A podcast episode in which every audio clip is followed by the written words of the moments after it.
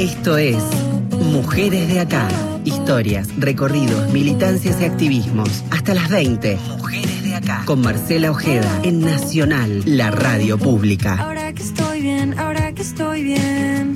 Que ya lloré, ya me levanté, bajé,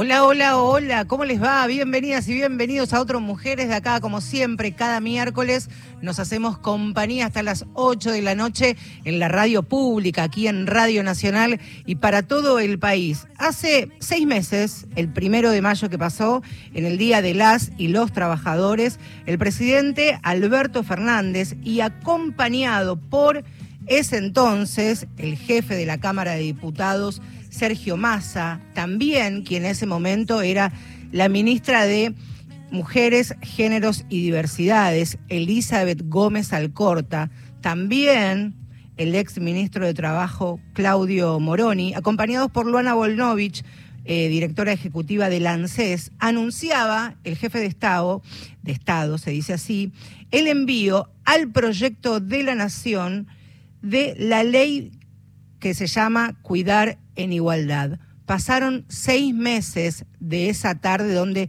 se anunció este proyecto ambicioso, histórico, de reclamo también de la sociedad civil y de los movimientos de mujeres y de los feminismos. ¿Cómo lo hacía Alberto Fernández hace seis meses? Así.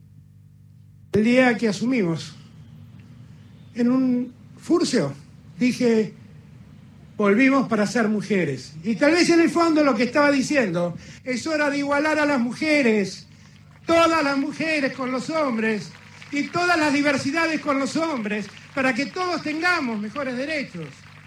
No se trata de un decreto que el que me siga o la que me siga pueda derogar porque se le da la gana.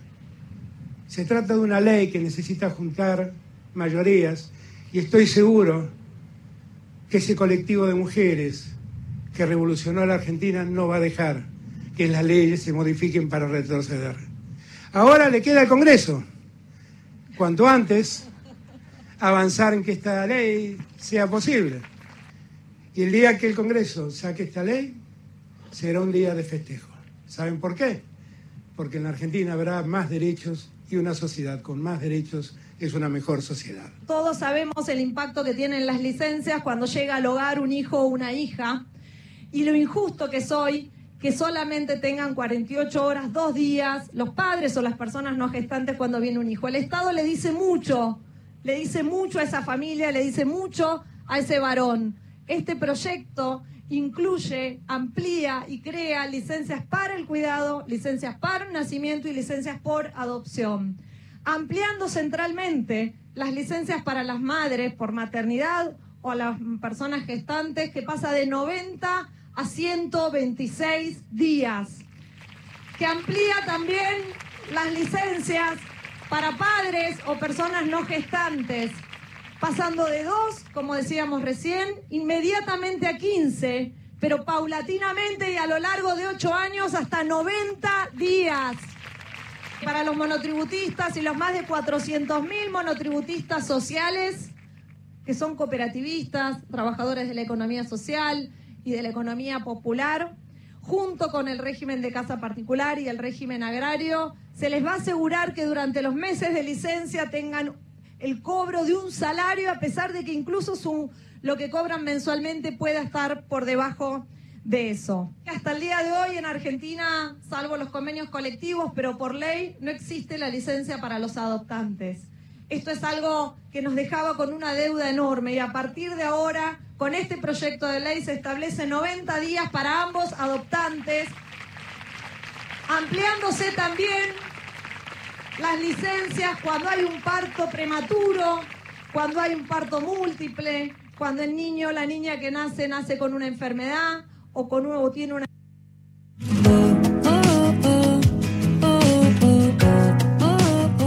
Hoy día medio año, de, medio año después, seis meses después de ese acto en el que se anunciaba el envío de este proyecto de ley al Congreso, hay más reclamo que celebración, que es lo que de alguna manera arengaba el presidente. Porque el proyecto siquiera fue tratado en comisiones. Cuidar en igualdad contempla, por ejemplo, la creación del el Sistema Nacional de Cuidados y allí, entre otras cuestiones, la modificación de las licencias laborales, como decía y escuchábamos recién a la ex ministra Gómez Alcorta.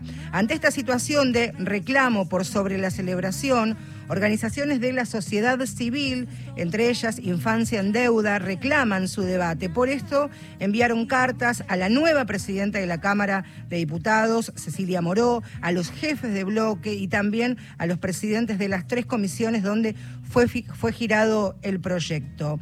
Como por ejemplo, ELA, integrante de Infancia en Deuda, es el equipo latinoamericano de justicia y género, una de las organizaciones amigas de la casa que forman parte del elenco y consulta estable de mujeres de acá. También desde ELA participaron ad honorem en la redacción del proyecto de ley. Por eso vamos a hablar unos, unos minutos en la primera charla de este nuevo Mujeres de acá con Gisela Dom. Es socióloga de profesión y parte de ELA, el equipo latinoamericano de justicia y género. ¿Cómo está Gisela? Bienvenida. Marcela te saluda. Hola Marcela, muchas gracias por este llamado y por esta conversación. Gusto y un saludo para, para todos. Muchísimas gracias Gisela. Lo primero que te quería preguntar es para, para empezar de cero, porque entiendo que muchísima gente es muy probable que nunca haya escuchado siquiera el envío de este proyecto de ley y por qué es importante cuidar en igualdad y por qué la Argentina necesita una ley de cuidados. Esta es la, primera pregunta, consulta que te quisiera hacer, Gisela. Bueno, es un proyecto sumamente significativo para dar cuenta de una desigualdad muy estructural que tiene nuestra sociedad, ¿no? Y en Argentina el cuidado, que son todas aquellas actividades que realizamos a diario para satisfacer necesidades indispensables para la reproducción humana, eh, se realiza de manera familiarizada y mayoritariamente lo hacemos las mujeres, ¿no?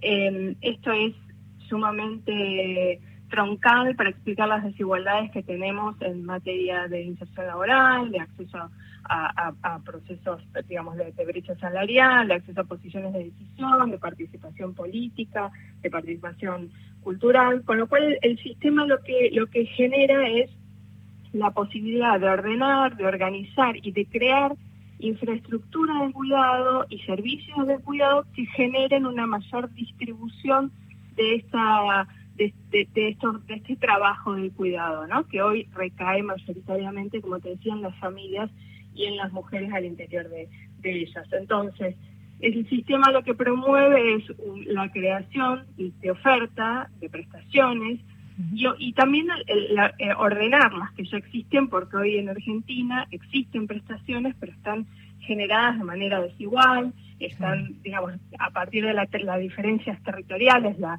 amplia heterogeneidad que tiene nuestro país, em, estas prestaciones están muy desarticuladas. Dentro de ese, de, ese esquema tan, eh, tan grande, tan federal y tan abarcativo, está eh, la, la reforma de los tiempos para cuidar, esto es ordenar y ampliar las licencias, como, como explicaba al inicio el audio que, pasaron de, de, de Elizabeth Gómez Alcorta, ¿no? Un poco hoy en Argentina los tiempos para cuidar y las, las licencias que tenemos eh, las personas trabajadoras están muy desigualmente repartidas en torno a cuál es nuestra inserción laboral. Pensamos, sí. se la pensaba en insisto, con quienes nos están escuchando por primera vez, se pueden interiorizar y saber por qué es el reclamo y la, exigencia, por lo menos del tratamiento y habilitar y posibilitar el debate. Hablamos de un sistema de cuidados que contempla, por supuesto, a niñas, niños, bebés, adultos mayores también, personas con algún tipo de discapacidad que en su mayoría de las veces los cuidados, y esto ha quedado claramente demostrado y de manera este, acabada durante la pandemia, recaen sobre, sobre las mujeres. Para mí hay un dato que es sumamente importante, que tiene como protagonistas a, a los chicos, a los niños y niñas de 45 días a, tres años, que según ustedes también han publicado, han publicado, solo el 19% de los bebés de 45 días a los chiquitos de tres años acceden a espacios de cuidados. Por supuesto, por fuera de esto están quienes pueden pagar un centro de primera infancia, un jardín maternal, una cuidadora o delegar esta tarea de cuidado en una tía, una abuela pero lo cierto es que el Estado hoy día parece que está en deuda para dar respuestas para estos centros que permitan a, los padres o a las madres o padres que están a cargo de, la crianza de los chicos disponer de estos espacios accesibles y de manera por lo menos un poco más este, distribuida, ¿no? Sí, absolutamente. Este es un dato muy revelador que, que por otro lado, si lo miramos a nivel de territorial, vemos que hay que hay eh, sectores o regiones de la Argentina donde esa esa oferta es aún menor, ¿no? Eh, digamos, no, no, no, no en todo el país este, este tipo de infraestructura se reparte de manera equitativa, con lo cual ahí hay una, una primera desigualdad en torno a las oportunidades que, que tienen eh, los niños y niñas de acceder a estos servicios, a servicios de calidad, a servicios donde, donde se promueva su bienestar y su desarrollo, sino que además esto es muy inequitativo en términos de, ingresos, ¿no? Porque justamente aquí hay un factor explicativo con lo que decimos que es reproductor de pobreza, porque al no haber una, oferta abarcativa, integral y universal de estos servicios, las familias que pueden pagar estos servicios pueden de alguna manera participar del mercado de trabajo y aquellas que no lo hacen tienen, eh, que no pueden pagarlo, tienen que destinar muchas más horas de su tiempo al, cuidado, claramente. Esto restringe mucho sus oportunidades de inserción laboral, pero también de capacitación, de desarrollo. Y por otro lado, genera mucha disparidad en, el acceso al derecho de estos niños y niñas. ¿no?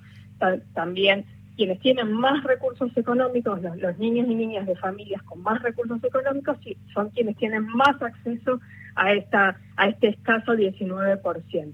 Con lo cual, claramente, aquí entra un gran concepto que incorpora el sistema de cuidados, que es el derecho al cuidado, el derecho humano al cuidado, ¿no? Que es esta idea del derecho a ser cuidado, a cuidar y a cuidarse, y al autocuidado. esto, esto es principal y es y es muy troncal porque de alguna manera linkea con la obligación del Estado, que es un poco esta idea de igualar, garantizar para todas las familias, para todas las necesidades que podemos tener las familias para proveer y para tener cuidados, que sea el Estado el último garante de eh, permitir y ofrecer y de, y de hacer un efectivo acceso al derecho al cuidado.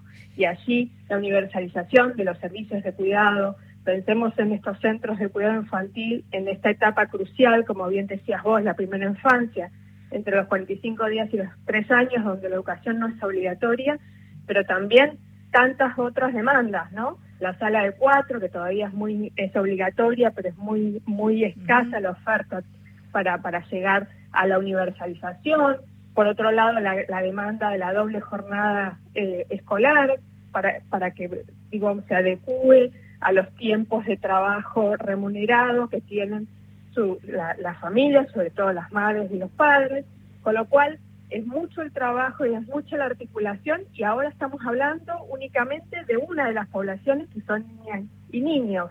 Ahora, eso te quería preguntar, Gisela, te quería preguntar, em, digo, hablamos de, de, las niñas y los niños, la consulta va por este lado. ¿Cuáles son los otros lineamientos que ustedes, sintéticamente, consideran fundamentales que están contemplados dentro de Cuidar en Igualdad?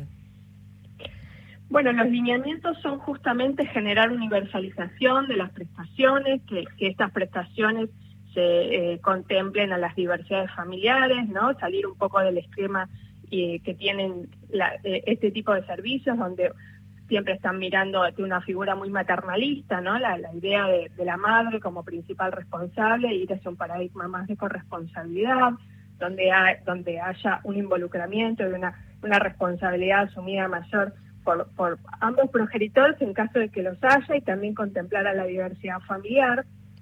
Pero también eh, pensar, por supuesto, eh, esto desde una perspectiva de género y, poniendo el foco en que mejor, mejorar la calidad y mejorar la oferta de servicios de cuidado también es un motor para el desarrollo, porque muchas mujeres que hoy están inactivas en términos de participación económica, al, al, tener mayor oferta de servicios de cuidado, podrían participar de una manera más intensiva del trabajo. Ahí, quisiera hacer un, un punto, porque eh, me parece fundamental, más allá de las dinámicas parlamentarias, algunos sectores dentro del Congreso, incluso referentes de, del oficialismo, señalan una especie de gris con respecto al, al financiamiento casi incluso señalando que el Sistema Nacional de Cuidados es más un gasto y no una inversión. Sin embargo, como vos bien decís, desde la academia y con ejemplos concretísimos, ustedes sostienen que también se generan beneficios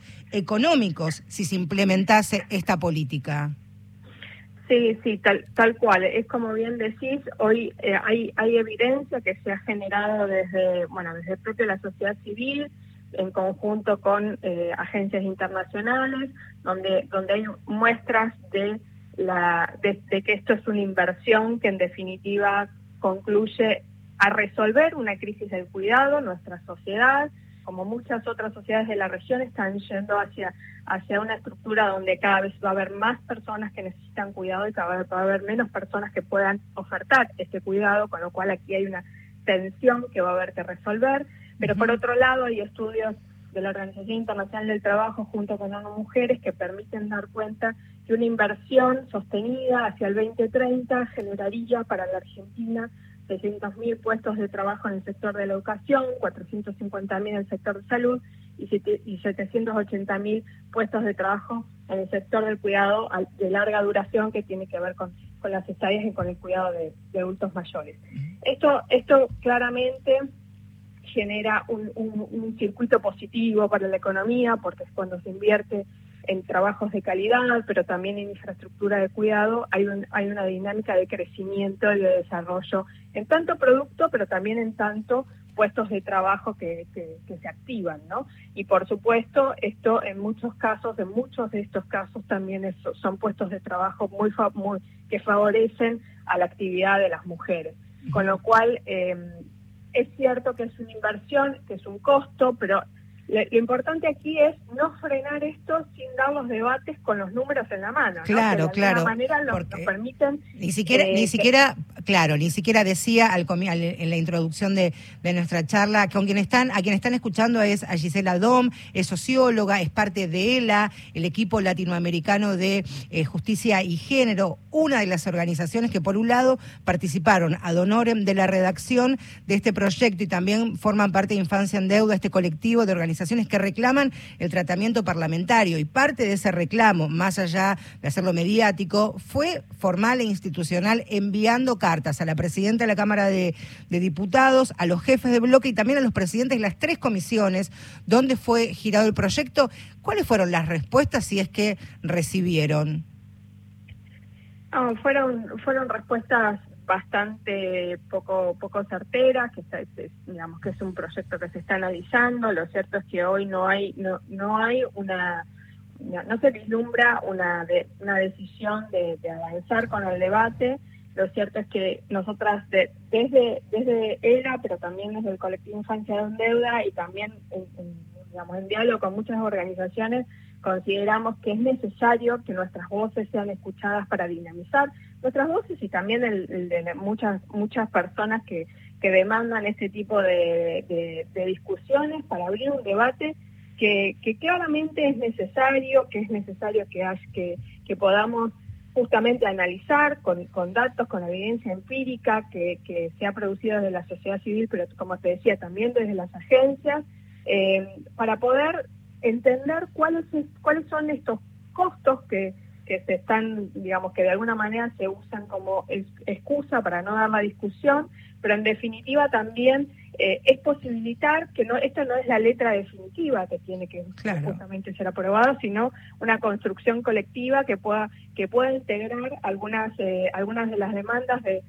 digamos de sectores y que justamente si estos costos que hoy, que hoy, de acuerdo a los estudios que pudimos realizar desde ELA con, con UNICEF, estaríamos hablando en, en una proyección en el aumento de las licencias de 0.14% del Producto Bruto, que comparativamente con otras discusiones, por ejemplo, cuando hace una semana y media se discutía presupuesto y se estaba hablando de los costos que implicaba el impuesto a las ganancias del sector del sistema judicial, se está hablando de 16 puntos, de 0.16 del Producto Bruto, con lo cual comparativamente no, digamos, no sabemos cuál es, cuál es, cuál es esa realidad o cuál es ese costo tan grande que, que está invirtiendo el Estado eh, y pensar que esto dar la discusión en torno a esto es una inversión que va a tener unos beneficios muy sustantivos en términos de desarrollo, de, digamos, de producto bruto, porque en definitiva tiene que ver con cuanto mayor participación de un segmento de la población que hoy está inactiva y que podría participar si generamos más eh, oferta de cuidados y servicios de cuidado, va a generaría un impacto muy positivo para toda la economía y sobre todo para las mujeres y sobre todo para las mujeres que están en situación socioeconómica muy desfavorecida. Clarísima. Que hoy que hoy encuentran una dificultad y obstáculos mucho más eh, eh, sostenidos para poder salir de, los circuitos de la pobreza y para poder participar, capacitarse y para poder generar más bienestar también en sus familias. ¿no? Gracias, Gisela. En contacto, por supuesto, y esto que decías es fundamental. Habilitar el debate permite, por supuesto, intercambiar lo que se presentó, incluso modificar algunas cuestiones, sumar otras miradas, pero sin la posibilidad alguna de, un debate o un intercambio es hasta ahora eh, un, un camino que parece, parece estar cerrado ojalá que, que se vaya abriendo de a poco. Gracias, Gisela. No, gracias a ustedes. Un abrazo. gracias. Ahí estaba, quien pasaba por Mujeres de acá es Gisela Dom, socióloga y parte de la. Ustedes saben que en los próximos días aquí en la Argentina, entre el lunes y el 11 de noviembre, se va a realizar la Conferencia Regional de la Mujer de América Latina y el Caribe, que reúne a delegaciones de toda la región. Y ella va a participar de esta conferencia y el sistema de cuidados va a ser uno de los pilares fundamentales de la exposición este, al momento de hacer uso de la palabra de sus referentes. Seguimos en Mujeres de acá hasta las 8. Dale, vamos con la Delio Valdés. No se muevan de la radio pública. Ya venimos. Sí, se suena la canción.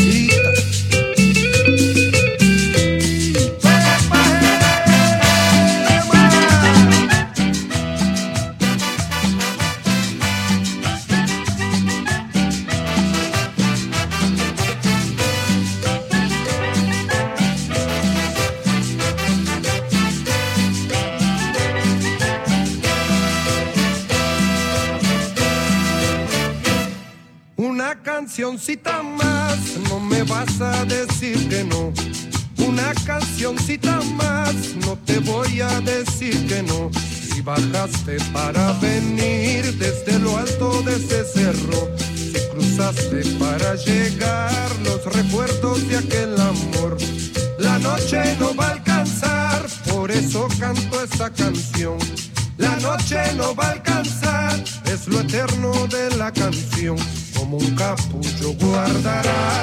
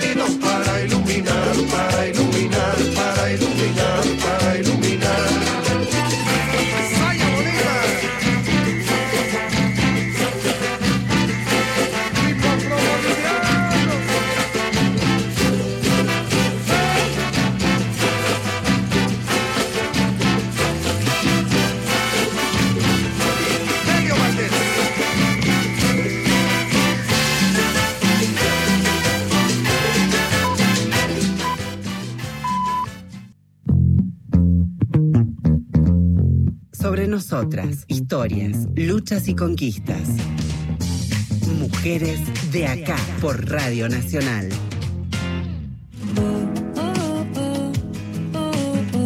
Seguimos eh, aquí en Mujeres de acá hasta las 8 de la noche. Hoy este programa que tiene como eje central la posibilidad que por fin se debata en el Congreso aquel proyecto de ley que se anunció hace ya seis meses, que es este proyecto Cuidar en Igualdad, que contempla, como decíamos hace un ratito y detallaba eh, Gisela de, de ELA, que contempla la creación de un sistema nacional de cuidados y entre otras cuestiones la modificación de las licencias laborales. Seguramente habrán visto en, en las calles, en las paredes, algunas de estas inscripciones, de estos grafitis, de estos stencils que van a tomar las compañeras de Feminacida y que tienen mucho que ver con los cuidados, las tareas domésticas, pero por supuesto tienen su presentación y es esta. Feminacida en Mujeres de Acá. Periodismo con otra mirada sobre la actualidad. Cuidados que son trabajo, cuidados que sostienen vidas, cuidados que son un derecho. Es parte del trabajo de la protagonista de la participación de estas compañeras nuestras de Feminacida. ¿Cómo te va, Victoria Eger? Bienvenida. Hola Marce, ¿cómo andas vos? Muy bien, por suerte. Contenta con esto que nos traen, que tanta la, tanto lo vemos y lo compartimos y se replica, no solo en redes, sino en nuestro espacio que es la calle, así que es un golazo que la traigan a Ailem.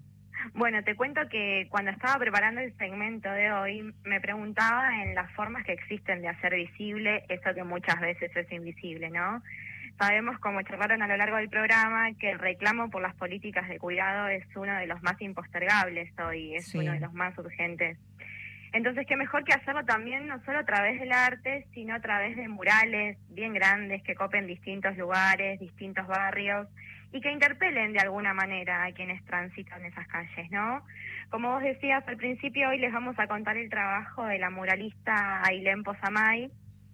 Ella es activista eh, visual y hace cinco años que monta diferentes murales con la idea de visibilizar las tareas de cuidado. Hoy en su mayoría ya sabemos que están a cargo de las mujeres o de las identidades feminizadas. Entonces, ¿qué es concretamente lo que hace Ailén? Bueno, su proyecto empezó como un trabajo final de la licenciatura en Artes Visuales de la Universidad Nacional de las Artes. Partió de esa reconocida frase de la activista feminista Silvia Federici que dice, eso que llaman amor es trabajo no pago.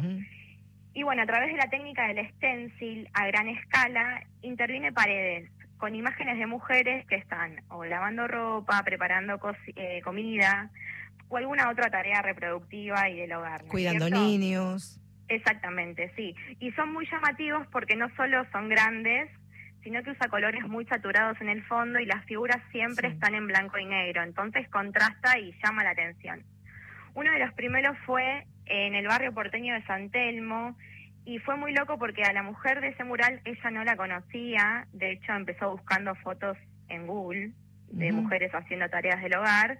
Una le gustó y se lo puso a hacer. Pero bueno, eh, el mural se viralizó tanto porque esa imagen prácticamente la gente pasaba y le sacaba fotos, Sí. que a Ailén la contactaron desde México para decirle que la mujer de la foto era una señora que se llamaba Doña José.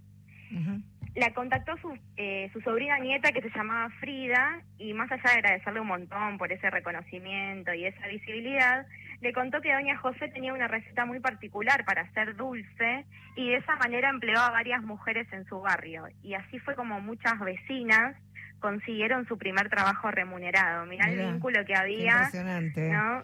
Eh, esto, la coincidencia. Entonces ahí fue que Ailén entendió que había que pintar murales con historias, que no simplemente se basaba en buscar imágenes en internet. Eh, entonces, bueno, contar la historia detrás de esa mujer a la que está pintando. La pudimos entrevistar a Ailén y básicamente quisimos destacar el sentido político de sus obras, ¿no? Eh, así que si te parece la escuchamos. Ailén, a ver, al aire de Mujeres de acá. Por un lado, es sacar la imagen de una mujer realizando una tarea doméstica del espacio privado y llevarla al espacio público como modo de denuncia, por un lado, ¿no? De una situación que resulta injusta, que es que no se reconozca las tareas de cuidado como un trabajo. Eh, y por otro lado, es como ubicar esa imagen también como una obra de arte, si se quiere, ¿no? y ahí creo que hay un movimiento que es interesante porque irrumpe algo del espacio privado y de lo íntimo del interior del hogar en la calle, eh, como en el espacio de lo común, y se interviene en el espacio público con algo que suele estar expulsado de ahí. Ahí está, expulsado desde ahí. A quien están escuchando es a Ailén Posamay, que nació en 1992 en, Junín de los Andes y, yo ya la conocía, su trabajo, y me, resultó eh, imponente, impresionante también cómo fue trabajando sus dos series, ¿no? Por un lado, eso que llaman Amor, que mencionaba recién Vicky, también Chismosas. Sí, tal cual. Bueno, el final de esta historia que te contaba al principio es que Ailén finalmente pudo viajar a México y pintó a Doña José y a su familia allá, ¿no? Eh, y la segunda serie, que se llama Chismosas, una de las protagonistas es la negra, que es la abuela de Ailén, ¿no? Y lo que ahí se propone es desarmar el sentido negativo o, bueno, tal vez peyorativo que tiene el chisme. Siempre se vio el chisme como algo de mujeres, como algo dañino. Entonces Ailén lo reivindica como una manera de cuidarnos la escuchamos a ver qué tiene para aportarnos. Yo digo que lo que hago es militar el chisme como una práctica de cuidados y una práctica feminista. Eh, y una práctica latinoamericana también, ¿no? Como pensando que en esos chismes en realidad corren como advertencias, eh, cuidados, eso, ¿no? Como que en los chismes van info sobre cómo abortar seguras, eh, info sobre chabones que son violentos, o sea, como algo que corre ahí más subterráneo en el murmullo, eh, que en realidad no es esa cosa negativa que siempre se nos achacó eh, de que estamos hablando mal de la gente y bla, sino que nos estamos cuidando entre nosotras. Cuidando entre nosotras, como siempre. Gracias, Vicky. ¿Algo más para agregar? No, básicamente que pueden seguir a Ilene en sus redes. Claro. Samay es un nombre y con doble S más su apellido. Y bueno, sus obras generalmente están en diferentes muestras en la ciudad de Buenos Aires. Actualmente eh, estuvieron, mejor dicho, en septiembre en la Casa Nacional del Bicentenario y estar atentas que siempre las vamos a ver por la calle seguramente. Totalmente. Vicky, hasta la semana próxima. Dale. Aquí nos reencontramos. Saludos.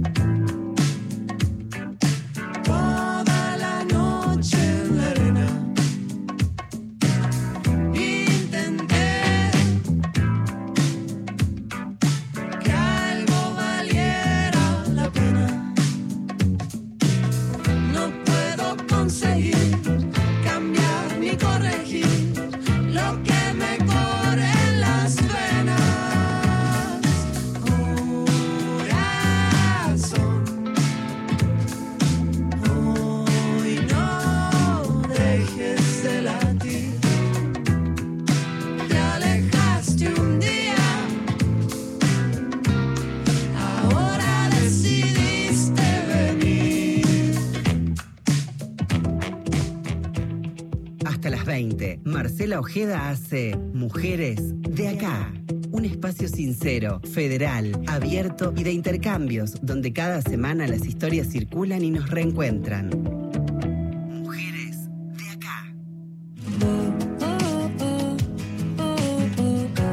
Seguimos en Mujeres de Acá 14 minutos nos separan de las 8 de la noche y por supuesto que la infraestructura de cuidado está relacionado directa y estrechamente a lo que tiene que ver, por un lado, la planificación familiar y también la manera en que se distribuyen. Por un lado, las actividades de los integrantes de la familia, la economía familiar y también los tiempos para otras actividades como la recreación y el ocio y principalmente para los chicos también el deporte cuando ya son un poquito más grandes. Por eso, muchas veces es una respuesta contundente por parte de los estados, ya sean nacionales, provinciales y municipales, la red de centros de cuidado infantil y jardines de infantes o jardines maternales. Recuerden ustedes que hasta no hace mucho tiempo nosotros mencionábamos los jardines maternales como guardería. Ahí teníamos el concepto de dejar al pibe en un lugar de guardado, de cuidado durante cuatro, tres o las horas que pudieran tener a la nena o el nene, principalmente los más pequeñitos, los más bebés de 45 días a 3 años. Los chicos son sujetos de derechos, de, incluso desde siendo muy bebés y por distintas razones tienen que estar en estos centros. Hay municipios hoy día que todavía este, no tienen estos espacios, no está la infraestructura del cuidado dentro de sus políticas públicas. Hay otros municipios, otras intendencias que están trabajando eh, para llevar adelante estos proyectos y concretarlos. Y hay otros que de alguna manera también han abierto camino y sirven para que sus políticas públicas se repliquen en nuestros espacios y no solamente en la provincia de Buenos Aires, sino en otros distritos. Marcela Ferri es secretaria de la Mujer, Género e Infancias de la Municipalidad de San Martín. Y sobre esdrujulizo, dirá un locutor amigo, la palabra infancias, porque no son muchas las secretarías que incluyen a los chicos dentro de su área de trabajo, incluida allí mujeres y géneros. Hola Marcela, ¿cómo te va? Bienvenida. ¿Cómo estás, Marcela? Muchas gracias por la invitación. ¿Cuántos centros de primera infancia hoy cuenta el municipio de, de San Martín? Tenemos 11 centros de cuidado infantil eh, que están ubicados en todo el territorio de nuestro partido y mm, más o menos eh, con una capacidad para 120 niños cada uno. La distribución de, de, estos centros para de centros de primera infancia tienen que ver, imagino, por un lado con eh, las características de los barrios y las necesidades. Están estratégicamente ubicados. Están estratégicamente ubicados si bien cada uno este, responde a las características, como vos decías, de, inserción de, cada territorio, eh, conforman una red donde la planificación y los objetivos son comunes a cada uno de esos centros. Es nosotros lo, llamamos la infraestructura del cuidado y, esto tiene una planificación que, los incluye a todos. Eh, atiende niños de 0 a 3 años en algunos casos, por hay un ruidito, hay un ruidito allí en, en, el teléfono, no sé si. A ver, ahora. ahí te escucho un poquitín, un poquitín mejor. Sigamos. Eh, decíamos de 45 días a 3 años. A 3 años, sí, algunos por las características del barrio, porque no tenemos servicios de, jardín de infantes provincial, eh, en algunos casos es hasta 5 años.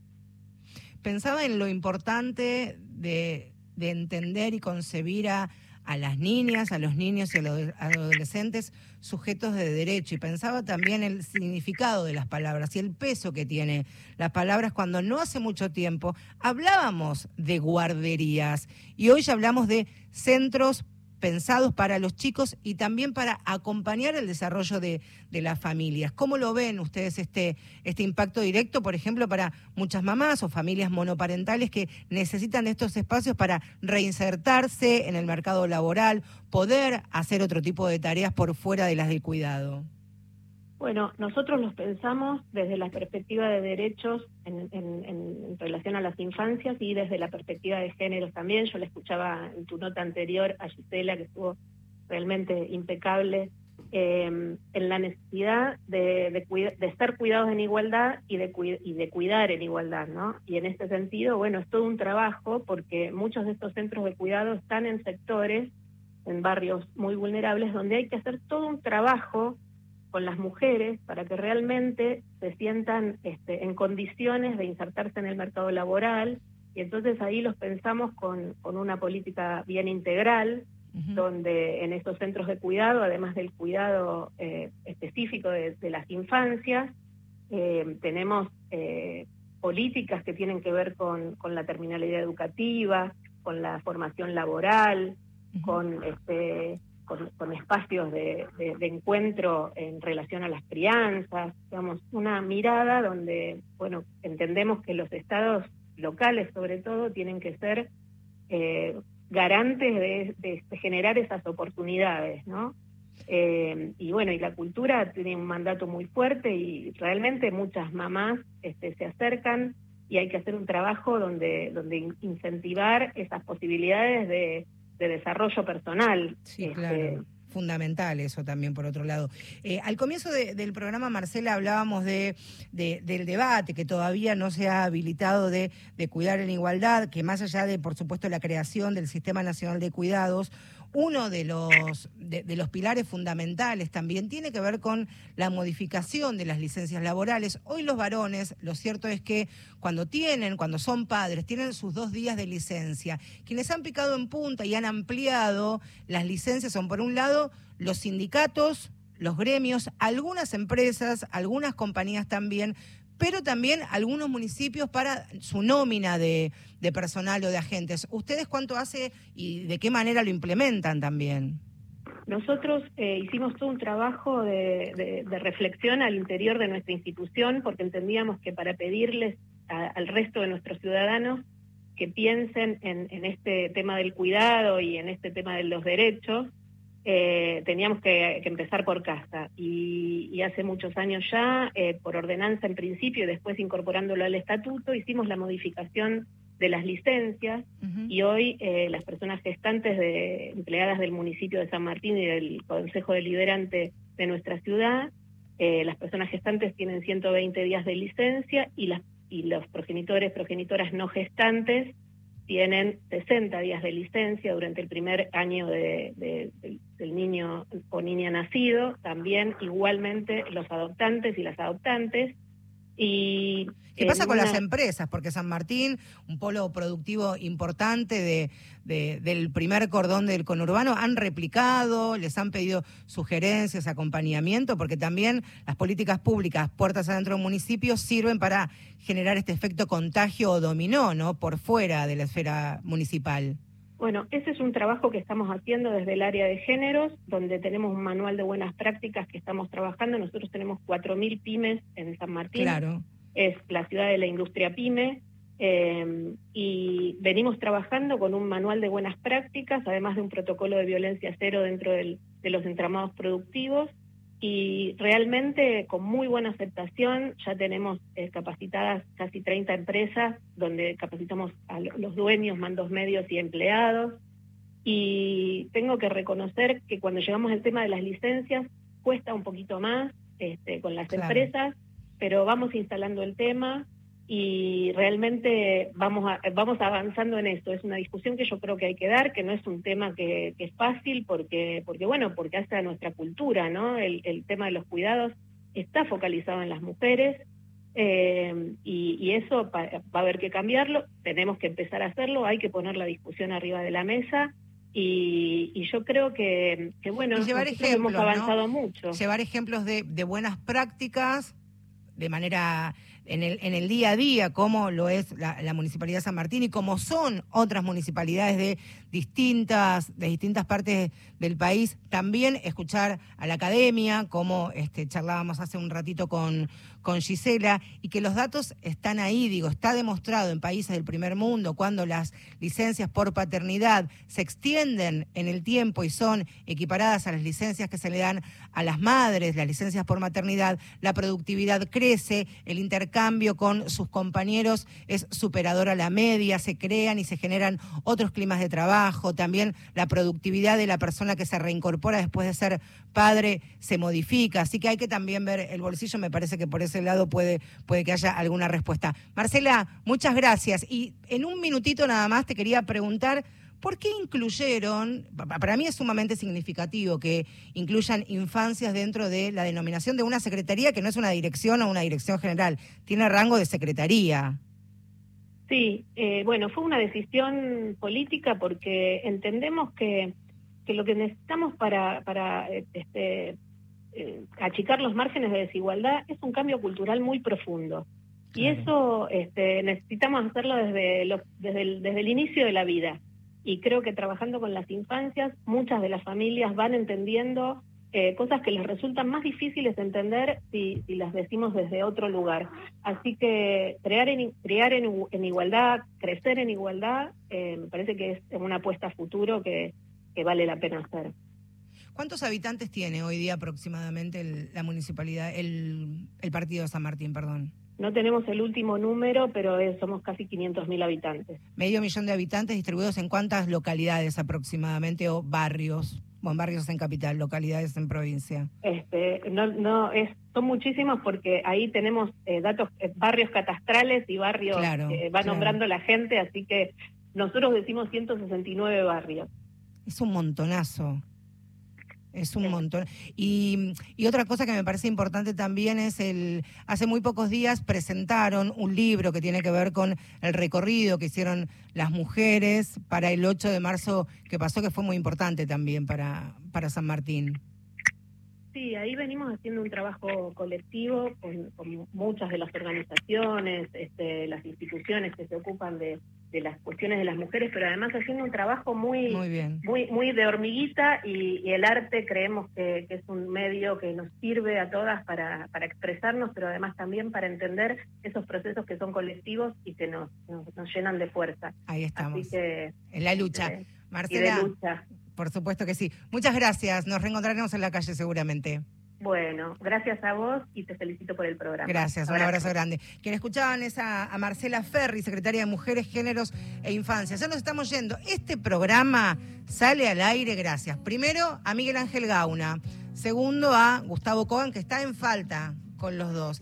Tiene una última oportunidad, dos oportunidades le quedan para traernos algo dulce o salado, que lo piense. Si quiere continuar con sus proyectos familiares, personales, que no suene amenaza, pero lo es, este, y para nada eh, solapadamente. Ya se está poniendo el pullover, se está yendo. Y nosotros también nos estamos yendo. Nos reencontramos el próximo miércoles a las 7 de la tarde aquí en Mujeres de Acá. Y yo soy Marcela Ojeda. Hasta la próxima. ganas. Miremos pelis en la cama. Me das un beso a la mañana. Eso es todo para mí. Ya no me quedo con las ganas. Miremos pelis en la cama. Me das un beso a la mañana. Eso es todo para